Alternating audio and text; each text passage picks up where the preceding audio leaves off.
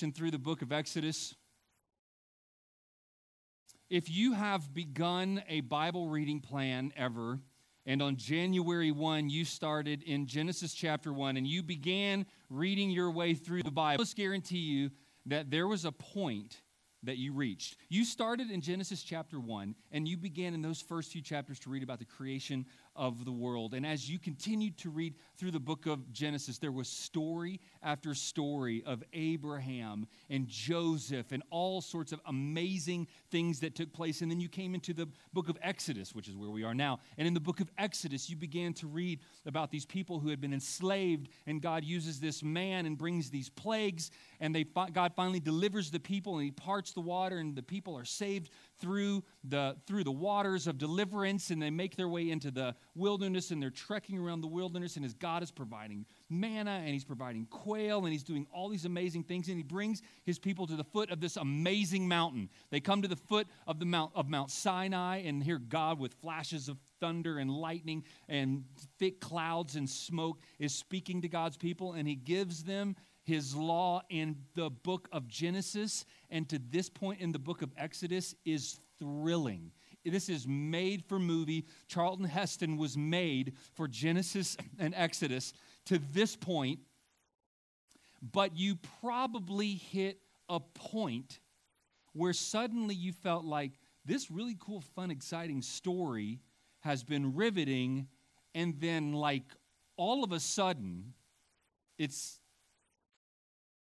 not as interesting as it was yesterday. The point that we come to this morning in the book of Exodus is that point where many people go, This was fun, entertaining, interesting, relevant. And now all of a sudden, I'm reading a bunch of laws. I'm reading a bunch of laws, not the Ten Commandment laws, but I'm reading now a bunch of laws, and they don't really seem to have a whole lot of bearing on my life. And in fact, Jeremy, if I was honest with you, some of these passages, I'm a little bit embarrassed that they're in the Bible. In fact, I'm not sure that I want everyone to know that some of these parts of the Bible are in the Bible. Well, this morning, I want us to look at four chapters of Scripture we're not going to have time to look at every single verse under a microscope, but I want us to get a big picture overview of these chapters this morning. And I want you to know that someone snapped a picture of me while I was preparing the sermon this week. Um, and this is what I felt like. This, I feel like I'm trying to cram way more into a sermon. That's actually not me. You can tell. Uh, the reason you can tell is because that's not my car. Um, so, so I feel like I'm trying to cram way more into this sermon than can possibly ever be crammed into it. And my point this morning actually isn't for us to evaluate every single one of these laws. I want us to see in passages of Scripture that you might be tempted to think, I'm not sure I agree with those. I'm not sure if I like those. And I'm not sure I want anyone outside of Christianity to even know these verses are here. I actually want you to see God's wisdom and love in all of the laws he gives. Our main point this morning is this God's law proves God's love. In your Bibles, the end of chapter 20, starting in verse 22, and like I said, we're not going to read every single verse, but, but hang with me as we give a quick flyover to these chapters. In verse 22, after the people here now have been at the foot of Mount Sinai and they've trembled and they've said, Don't speak to us, God. We just, just Moses, you speak to us for God, and we're going to stand far off.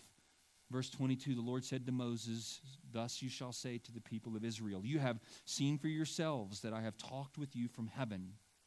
You shall not make gods of silver to be with you, nor shall you make for yourself gods of gold an altar of earth you shall make for me, and sacrifice on it your burnt offerings and your peace offerings, your sheep and your oxen. In every place where I cause my name to be remembered, I will come to you and bless you.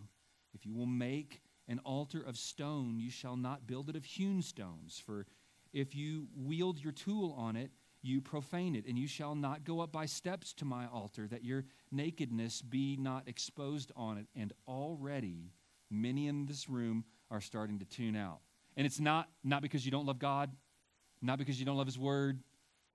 It's just like, man, the, like, what he's talking about whether I can use a chisel on a stone to make an altar or not. And maybe you, you know, the word naked always pops out to our ears, right? So on verse 26, what's oh, all of a sudden I'm paying attention again. What's going on here? And now in verse 21, we start some verses that really get our attention. These are the rules that you shall set before them. When you buy a Hebrew slave, he shall serve six years. And then the seventh he shall go out for nothing.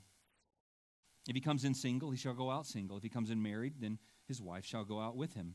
If his master gives him a wife and she bears him sons or daughters, the wife and her children shall be her masters, and he shall go out alone.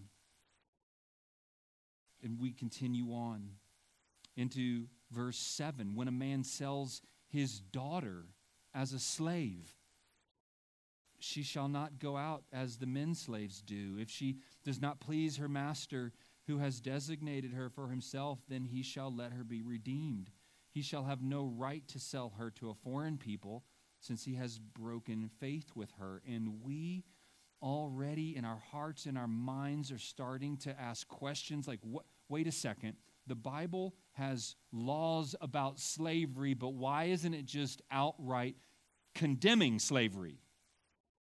We know that slavery is wrong. Why isn't God condemning slavery? Verse 15 Whoever strikes his father or his mother shall be put to death. Verse 17 Whoever curses his father or mother shall be put to death. Verse 22 When men strive together and hit a pregnant woman, so two men are fighting and, and they, one of them inadvertently hits a pregnant woman so that her children come out, but there is no harm. The one who hit her shall surely be fined, as the woman's husband shall impose on him, and he shall pay as the judges determine. Verse 28 When an ox gores a man or a woman to death, the ox shall be stoned, and its flesh shall not be eaten, but the owner of the ox shall not be liable. Verse 33 When a man opens a pit, or when a man digs a pit and does not cover it, and an ox or donkey falls into it, the owner of the pit shall make restoration. He shall give money to its owner, and the dead beast shall be his. And on and on we continue to read. We start in verse chapter 22. If a man steals an ox or a sheep and kills it or sells it, he shall repay five oxen for an ox and four sheep for a sheep. And we continue to read law after law and rule after rule that seem to us to be so archaic and so foreign, or some of them even unfair, un, inappropriate. We, we read these, many of these laws and think they, they don't make sense to us. And then we come, many of our Bibles have a heading over verse 16 of chapter 22 laws about social justice. And we think, well, we hear a lot about social justice today. Let's read what the Bible has to say about it. If a man seduces a virgin who is not betrothed and lies with her, he shall give the bride price for her and make her his wife. And we think, well, I'm not sure that that's right or fair or appropriate. Verse 18, you shall not permit a sorceress to live. Wait, is that is that the, the whole burn the witch idea? Verse 22, you shall not mistreat any widow or fatherless child. Okay, that, that kind of makes sense to us. And then in verse 25, we have ideas about lending money. Chapter 23 continues these laws and rules about social justice. In, in the middle of chapter 23, verse 10, now we get into these rules and laws about, about holidays and Sabbath days and festivals and every six days you're to do this, and every seven years you're to do this. And there are different kinds of ingath- feast of ingatherings and uh, feast of first fruits and different. And then in chapter 23, verse 20, there's the promise that you'll make your way into the land of Canaan someday. And then you get into chapter 24, and in chapter 24, verse 8, Moses throws blood on people. And it says it right there. And Moses took the blood and threw it on the people. And we read through a bunch of verses in these chapters, and we have to kind of ask ourselves what's the deal with these laws? Like, what's going on in these chapters of the Bible? Thank goodness they're in the Old Testament. That's why I don't read the Old Testament. I just stick to the New Testament. New is better, old is bad, right? So let's just stick with the New Testament. No, no, no. No, brothers and sisters, here's what I want us to see this morning. I actually want you to see the wisdom and the trustworthiness, the goodness and the love of God in all of God's commands and in all of God's laws, even in passages of Scripture where you and I would often, as we're doing our Bible reading, come to these chapters, and while you might read through them and there may be a question pop up into your head, you think, ah, it doesn't matter. I'm just going to keep going. Yeah, these laws about slavery are weird, and sure seems like God should have said something a little stronger against slavery than these verses. But, you know, I, am just going to keep reading. I'm going to get to, to the part that's interesting to me. Oh, friends, these, these are interesting passages of Scripture. So I think there's two big questions that we need to answer together this morning. Number one is just simply what's up with these laws? And then number two, which of these laws do I need to keep today? Which of these laws do I need to keep today? Look at the in chapter 23, the end of verse 19. You shall not boil a young goat in its mother's milk. Now, I don't know what you were planning for lunch today, but you may have to change your menu options based on Exodus chapter 23 verse 19. Let's let's go through let's go through big picture what God's doing in these in these chapters here together this morning. And we're actually going to do something uh, exactly like what we did when we went through the 10 commandments. First of all, we're going to look at these laws and their relationship to Israel. And then we're going to look at these laws in relationship to Jesus Christ. And then we're going to look at these laws in relationship to you and I. So, number one, the law and Israel. So, can you imagine the children of Israel? They've just been given the Ten Commandments and they think, wow, that was really terrifying, but also impressive, right? Like, it's pretty um, terrifying the shaking mountain and the fire and the smoke and all that sort of thing. And God kind of scares us, so we want Moses to be our intercessor. But that is pretty awesome that our God is like that.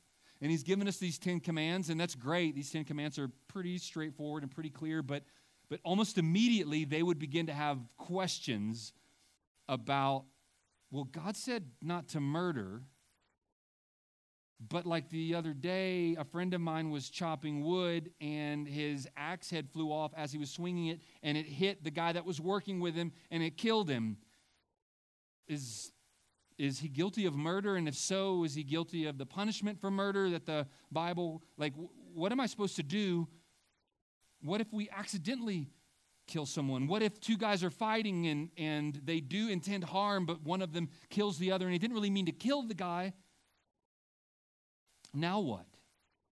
Or we know that the Bible says not to steal, but I loaned my donkey to my neighbor when I went on vacation and when I came back, the donkey wasn't there and my neighbor doesn't know where it is. My neighbor has more money than he had when I left on vacation. Right? Like, what, do, what am I supposed to do? And so, what God is doing is He's unpacking the Ten Commandments. These, these laws that we're reading here in these chapters and really through the rest of the Pentateuch, they're not just random, arbitrary. God's like, you know, I gave you the Ten Commandments, but. Um, there's another one that I want you to remember. Don't boil a kid in its mother's milk, right? Don't take a little baby goat and then cook it in the milk of its mother.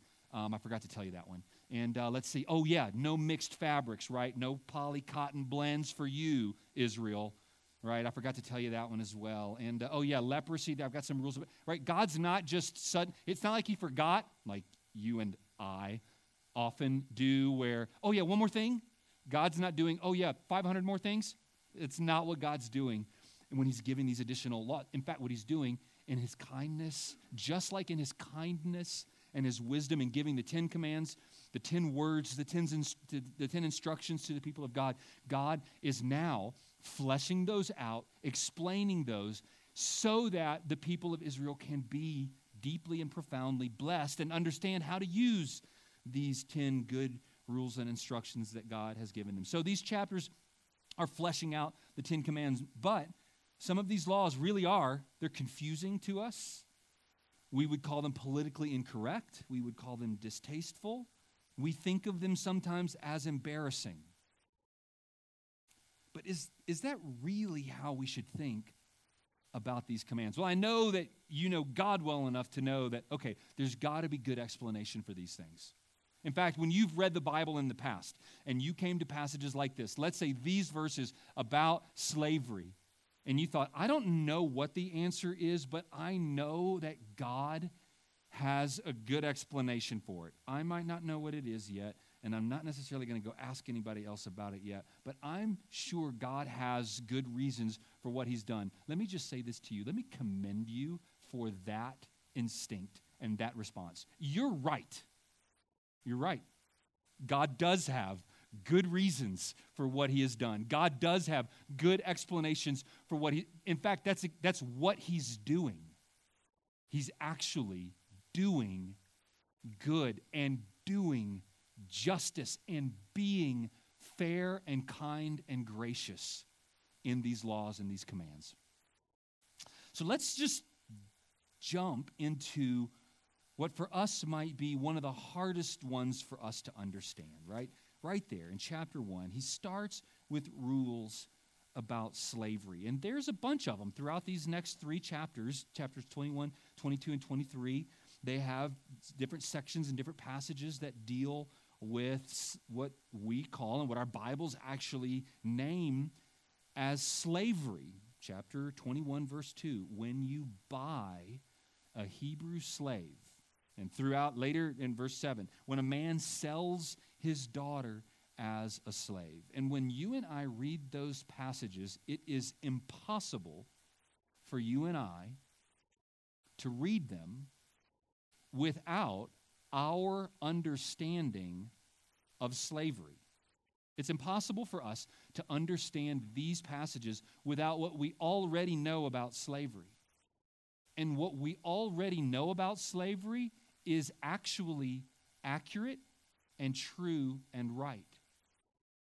The fact that in this room to even talk about slavery, we all kind of think, man, what, what an embarrassment to humanity. What a, what a horrible thing that we have endured. That's actually the right response to have. Because slavery, as we know it, as we understand it as part of American history, is a horrible thing. And God does condemn, in no uncertain terms, that slavery. Look in chapter 21, verse 16. Whoever steals a man and sells him, and, and anyone found in possession of him, shall be put to death. You want to talk about how seriously God thinks of slavery as you and I know it and you and I understand it? The forced uh, um, enslavement, uh, trapping, stealing, taking someone against their will, will out of their life, out of their home, out of their environment, out of their culture, and and uh, through literally shackles and, and imprisonment, bringing them to another place and selling them to another person. If I steal someone and sell them to Levi, God says I and Levi both die. Die. It's not you got to make restitution. It's not let the person go and give them a little bit of money. It's, it's we die for doing this. So let's be very clear that God's opinion, God's condemnation of what you and I understand as slavery is strong and is powerful.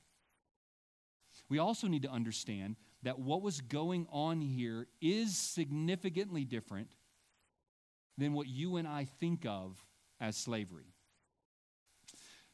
when we think of slavery, we think of this horrible thing, and it is forbidden right here in Exodus 21, verse 16. But this kind of slavery, this kind of life was more like what we would consider indentured servitude. You might think, I don't know what those words are. This was not involuntarily stealing someone to be used as slaves against their will based on their ethnicity, right?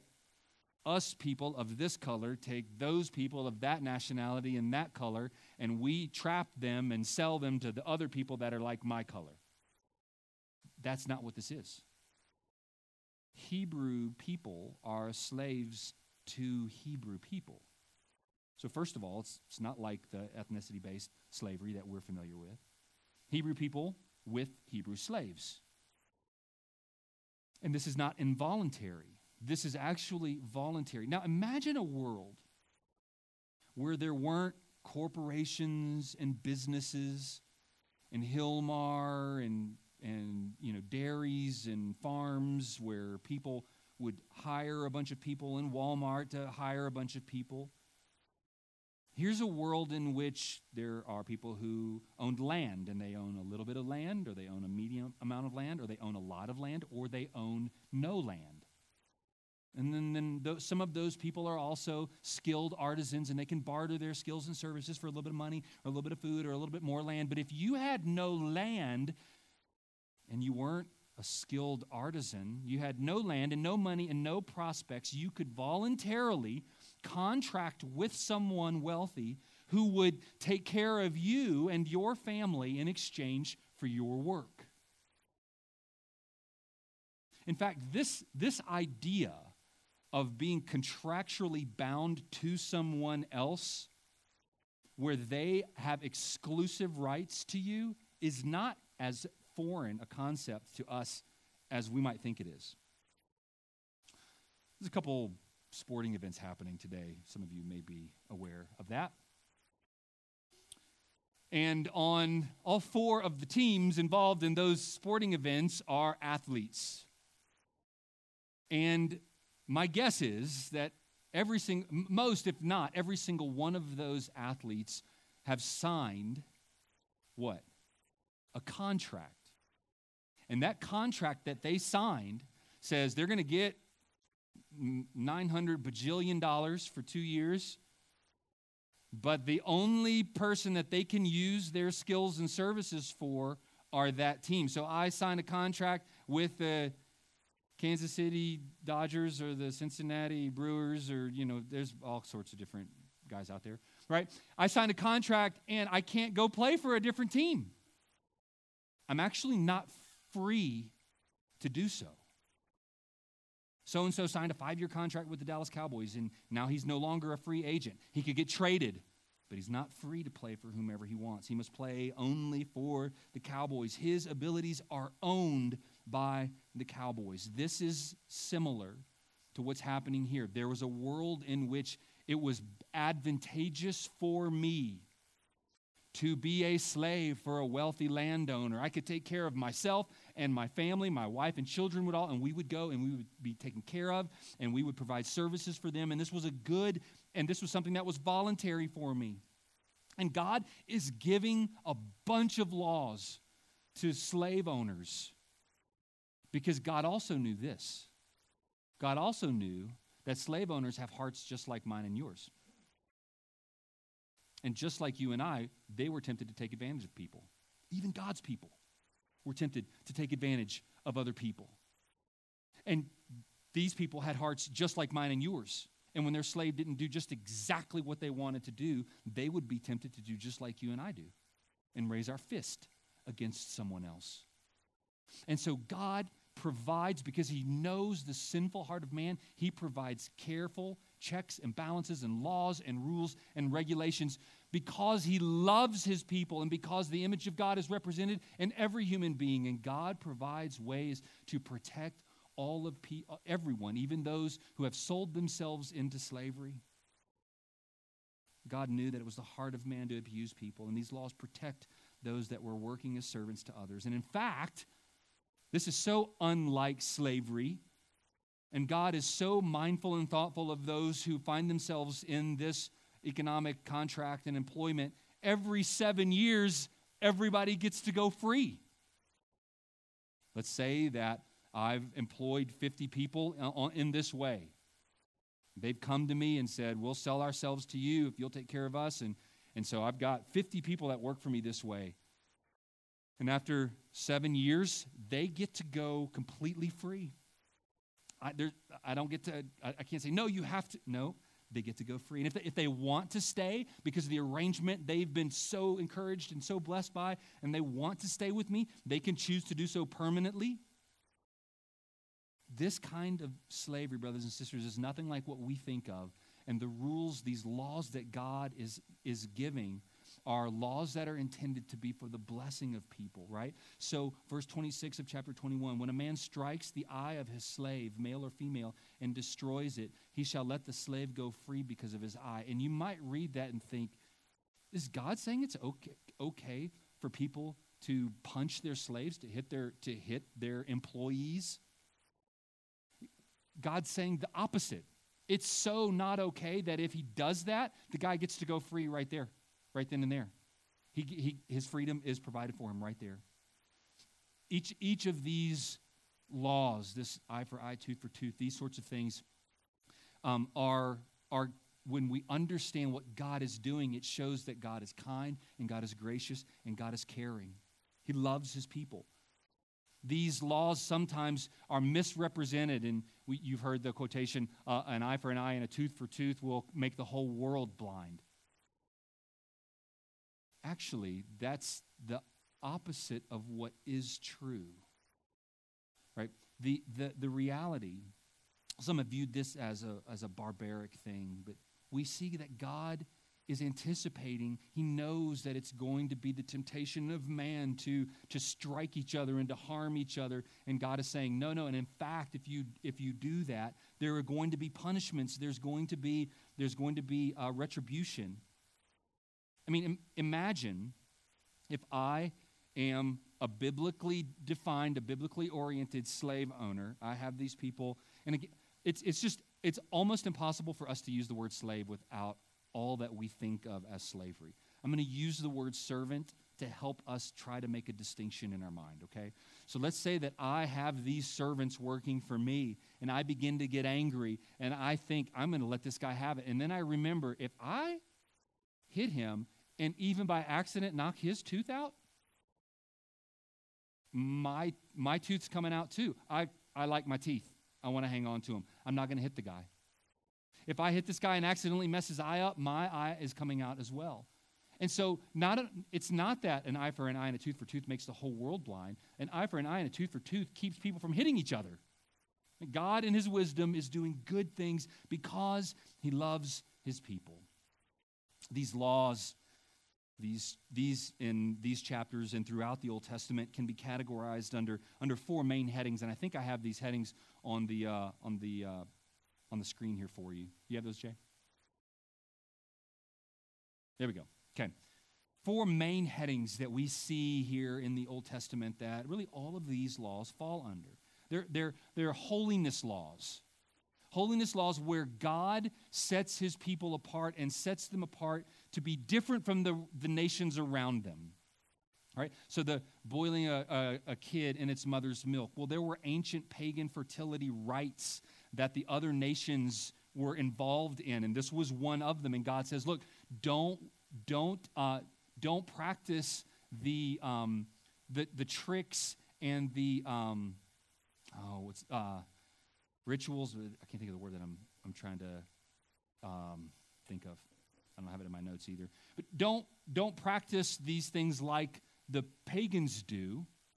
I'm setting you apart to be holy and to be sanctified and to be different from others. The, the different fabrics, the mixture of different fabrics, these and other, other laws that we're going to come across in the Old Testament are laws that God is using specifically to make his people holy and to set them apart. Another category is, is sacrificial laws, right? And you look in chapter 20 uh, verses 22 and 26, and, and God is telling you, here, there's a very specific way that I want you to build an altar. And it's an altar that's built differently than the altars of the pagan gods. And as you read through, there's different, there's a lot of different um, regulations and laws about how they're going to prepare sacrifices and how they're going to kill animals. And God, God cares about sacrifice. God cares about justice. And in these chapters, the majority of the laws are about justice.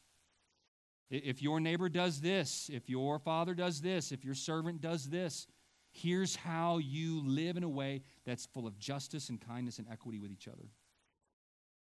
And then lastly, the fourth section is that, that God gives uh, them laws about holy days. Right, we look in, in chapter 23, uh, verses 10 through 19. And for six years you shall sow your land and gather its yield. On the seventh you shall let it lie fallow. Verse 12. Six days you shall work. On the seventh day you shall rest. Verse 15, you shall keep the feast of the unleavened bread. And throughout the Old Testament, and, and especially here in this section, we see that God is, He cares about these holy days for His people. So God cares about their holiness. He wants them to sacrifice. He cares about justice and he cares about holy days. And these are all really good instructions. See, we have, we have this really foolish idea about rules and law and commands and instructions. We think they're bad. Most of us think that rules and laws and regulations are bad and they make life hard for us. But let me prove to you real quickly how wonderful rules and regulations are. And I'm going to use a stupid little illustration to, to do it. Okay, we're going to play a game okay? Um, and uh, but here's the beauty of it: there are there are no rules or regulations. There are none whatsoever. You go first. We're playing. You go. Go. You go first. Right. So your response is totally normal. You're like, uh, we can't do any. There, there's no rules or regulations you, you can't actually play a game without rules and regulations. Brothers and sisters, imagine if there were no rules or rule of law or laws in the world that we live in. And I mean, like, I, I mean, like, um, even like just law enforcement laws, like the, the laws of the state, the laws of the city, the laws of the county, that sort of thing. I mean, you might think, man, that would be awesome. I could drive as fast as I want, anywhere I want. The problem is, everyone else is driving as fast as they want, everywhere they want. And you might be like, I'm a right lane person, and they're a left lane person.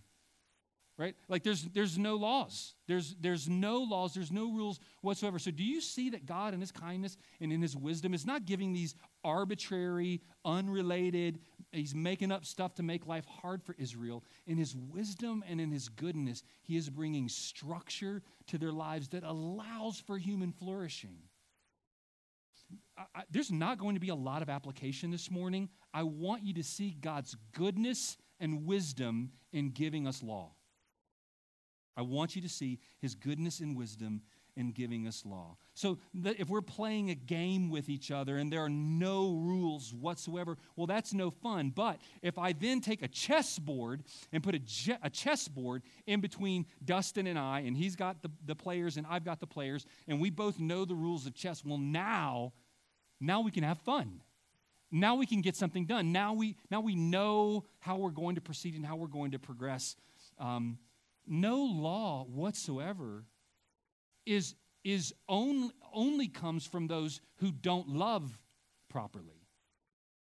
The parents who say, I'm going to raise my kids with no rules, first of all, that only lasts, uh, I mean, well, first, I don't know anybody who does that, but it would only last like minutes, right? Because you realize, no, no, no, like in order for this child not to self destruct, and in order for me to have some semblance of, like, I actually like this person, like, I'm going to have to bring rules and law and structure into their lives. God brings all of these wonderful, good laws into his people, Israel. And you know what they do? They promise to keep them, they break their promise. In fact, as you read through the first five books of the Bible, Moses does something that's really uh, brilliant in his, in his literary. Sometimes it's so fun to. This is what I'm saying. Like, there's, there's so much that we could unpack from every line of this, but I really did. I want us to get it. I wanted us to get a big picture overview of it this morning. Um, what Moses is doing through the five books of the Pentateuch is he's showing the rules and regulations of God, chapters 21 through 24, and then he tells a story about how Israel breaks them. And then he gives more rules and regulations and laws, and then he gives stories of how Israel breaks them. And then he gives more rules and regulations about, from God, and then he shows how Israel breaks them. I mean, just, I mean, if, if you're if you're still awake, it's a little warm in here, um, and I'm awake, but I'm teaching. Um, uh, in Exodus chapter 32, right? So here in chapters 21, 22, 23, 24, right, we get a bunch of we get a bunch of law, and then um, and then in the following chapters, we're going to see a bunch of uh, rules about how the, the priest's garment and the tabernacle and all the altars and that sort of thing, right? So we get all these instructions from God. We get all these wonderful instructions from God. And as soon as we're done getting all the wonderful instructions of God, what's the first story we see? Have no other gods before me and don't make any graven images. First two rules. What do they do? I mean, Moses is literally coming down, right? Charlton Heston, coming down the mountain, and the number one and number two don't do, they're doing. The people of Israel break God's laws, and we break God's goods, good laws. The law is good, but Israel needs something even better than law. They need a Savior, which brings us, by the way, that was the, that was the longest point this morning. Uh, points two and point three won't be, won't be nearly that long. Point number two let's look at the law and Jesus. Jesus fulfills the law. He keeps all the commandments. He checks all the boxes, all four categories Jesus fulfills. Remember, Jay, can you flip back to the last slide? Holiness, justice, sacrifice, and yeah, holiness, sacrifice, justice, and holy days. Jesus comes and he checks the boxes on all of those. He is the perfect, holy human being. He is the appropriate sacrifice. He lives a life of justice toward others. All the holy days point to who he is. Jesus checks all the boxes. Thanks, bud. He earns perfect righteousness for you. Jesus Jesus is the hero. Jesus is the hero every Sunday that we gather in this church. You should never leave thinking you're awesome, you're the man, you're the reason God saved you, you're the hero of Dalhart. No, no, no. We have one hero. It's never you, it's never me. See, in the Garden of Eden, Adam was given a command. He was given a command don't eat of the tree of the knowledge of good and evil. And he was expected to trust God and obey God. But he failed. And here, God's people are given commands from God, and they were expected to trust God and to obey God but they failed. And you and I know the commands and the laws of God, and we are expected to trust God and obey God. And we fail, but Jesus comes, and for 33 years, unlike Adam and unlike Israel and unlike you and unlike me, Jesus trusts God and obeys God. He's the hero. Israel failed, and it took the blood of an atoning sacrifice to make them right with God. That's why, look in chapter 24. We'll read verses 6 through 8. These are the most beautiful passages, even though they strike us really oddly. Chapter 24, verse 6 And Moses took half the blood and put it in basins, and half the blood he threw against the altar, right? So Moses is taking the blood of the sacrifice and he's sprinkling it on an altar to make a sacrifice acceptable to God. And then verse 8, jump down to verse 8. Well, I'll read verse 7 on the way. Then he took the book of the covenant. The book of the covenant, by the way, are all of the chapters that we've just looked at. The book of the covenant it are the are the uh, the covenant um, that the commands, the laws that God is establishing between he and his people. This book of the covenant, and he read it in the hearing of the people, and they said, "All that the Lord has spoken, we will do, and we will be obedient." And Moses took the blood and threw it on the people Behold, the blood of the covenant that the Lord has made with you in accordance with all of these, um, in, in, with all of these words. Uh, Moses is giving us this incredible picture that there will someday be one who comes and his blood will cover his people and it will perfectly and finally atone in a way that this sacrifice couldn't, will atone perfectly for the sins of all of God's people. Jesus is the atoning sacrifice. And Jesus is who makes us safe to approach. Look in verse uh, 9, after the people have been sprinkled with the blood, what are they able to do? Then Moses and Aaron, Nadab and Abihu, and 70 of the elders went up. Where did they go? Well, they went up onto Mount Sinai. Where were they just not able to go? They weren't able to go up into God's presence on Mount Sinai. But when they have blood sprinkled on them, they are safely able to go up into the presence of God on Mount Sinai.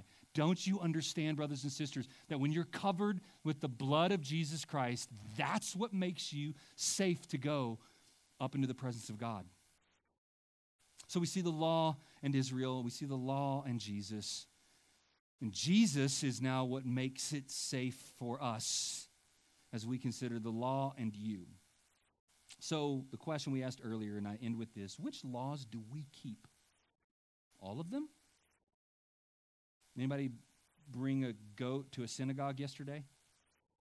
No, okay, don't keep all of them. Did anybody worry about whether or not their clothes had mixed fabrics this morning? No, probably not. I'm, I'm sure I'm in violation of that myself. So, which, which ones do we keep? Well, Dr. Tom Schreiner helps us understand this. He reminds us that we need to read the Bible according to its storyline. It's what we're doing with the kids in the, eh, with, the, with the Jesus Storybook Bible. God has established a covenant with Israel that distinguishes them from all the other nations, right? They've already been saved from, eh, from Egypt. God has established a covenant with them, and these laws are part of that covenant. But even in the Old Testament, there were prophecies that God was going to establish a new covenant. Jeremiah chapter 31, Ezekiel chapter 23 talk about how God is going to, to establish a new covenant with his people, and he'll write his laws on their hearts. And when Jesus came, he establishes, he begins this new covenant. The New Testament uses language like in Romans chapter 7, but now we are released from the law, having died to that which held us captive, referring to Exodus chapters 21 through 24. Hebrews chapter 8, verse 13, in speaking of a new covenant, he makes the first one obsolete and what is becoming obsolete and growing old is ready to vanish away. Galatians chapter 3 verse 24 so then the law was our guardian until Christ came in order that we might be justified by faith. 2 Corinthians chapter 3 verse 6 through 11 I'm not going to read the whole thing. Well, yes I will. Who has made us sufficient to be ministers of a new covenant. Not of the letter but of the spirit. For the letter, referring to the Old Testament law, the letter kills, but the Spirit gives life. Now, if the ministry of death carved in letters on stone came with such glory that the Israelites could not gaze at Moses' face because of its glory, which was being brought to an end, will not the ministry of the Spirit have even more glory? Paul is writing to the Corinthians and he's reminding them of the tablets of stone that Moses carried. And he's saying this new covenant and the work that the Spirit does is even more glorious. Verse 9 For there was, more, for there was glory in the ministry of condemnation, the ministry of righteousness far exceed it in glory. Indeed, in this case, what once had glory has come to have no glory at all because of the glory that surpasses it. For if what was being brought to an end came with glory, much more will what is permanent have glory. So, so we're not under the old covenant and its commands. We're not under the old covenant anymore. So the real question is this why do we keep the laws that we do keep? Why do we keep the laws that we do keep? Well, many of them are repeated in the New Testament under the new covenant, as part of the new covenant. The New Testament is not without commands and laws and indicatives, though we aren't under the old covenant anymore. We are under a new covenant. We are under the law of Christ. Galatians 6 2, bear one another's burdens, and so fulfill the law of Christ. 1 Corinthians 9, chapter 20, Galatians 5, verse 14, talk about the whole law is fulfilled in one word. Do you remember the one word that the whole law is fulfilled in? Yes, you shall love your neighbor as yourself. Jesus clearly taught it himself in Matthew chapter 22. The law of love brings all sorts of wonderful rules and regulations into our lives. Law is about loving God and loving your neighbor. Law is a good thing. It's a good thing. You can't play the game without rules and regulations. You can't live life without rules and regulations. And don't you see that this is exactly what all the Old Testament laws were about? You, it would be um, impossible to find a command in the Old Testament that doesn't fall neatly and obviously under love God or love your neighbor. They all fall beautifully and perfect. It was almost like God planned. Well, yeah, yeah. He did. He planned it. He knew exactly what he was doing. If you love, you honor your father and mother. If you love, you don't murder. Many of the commands do carry over, not because they not because they were part of the old covenant, but because the New Testament indicates that they're part of the law of Christ. So we're not just being arbitrary. We're reading the whole Bible in light of Christ. Fundamentally, we're called to one rule. There's one law now that governs the life of the Christian. There's one.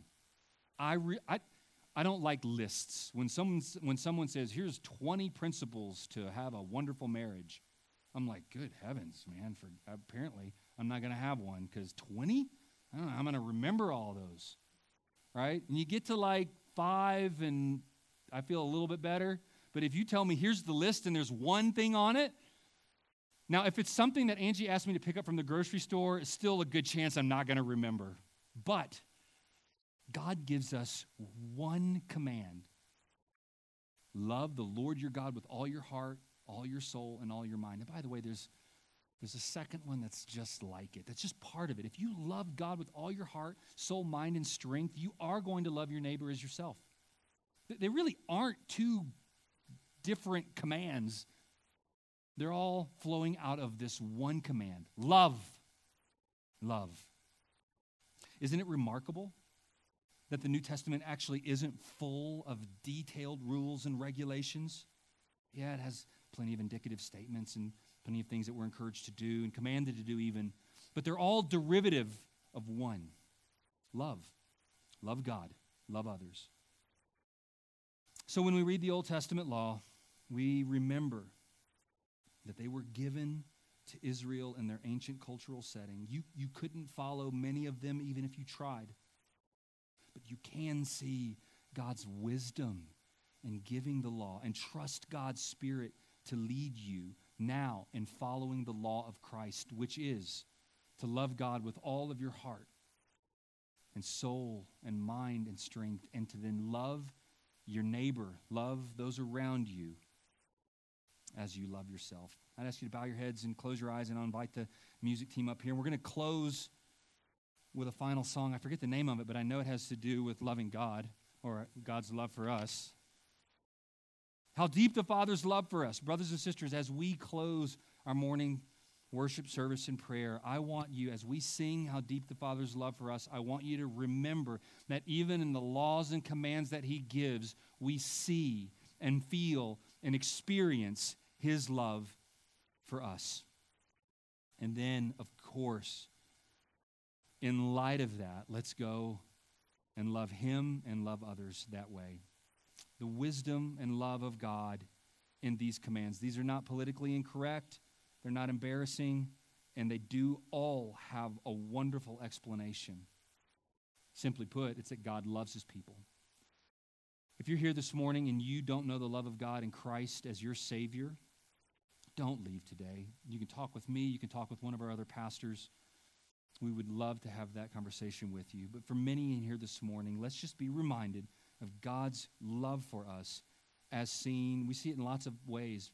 We see the love of God for us even in His law for us. Father, use this sermon to help us love you more and to obey you better. In Christ's name we pray. Amen. Let's stand and we'll sing, and then Pastor Matt will come and close our service.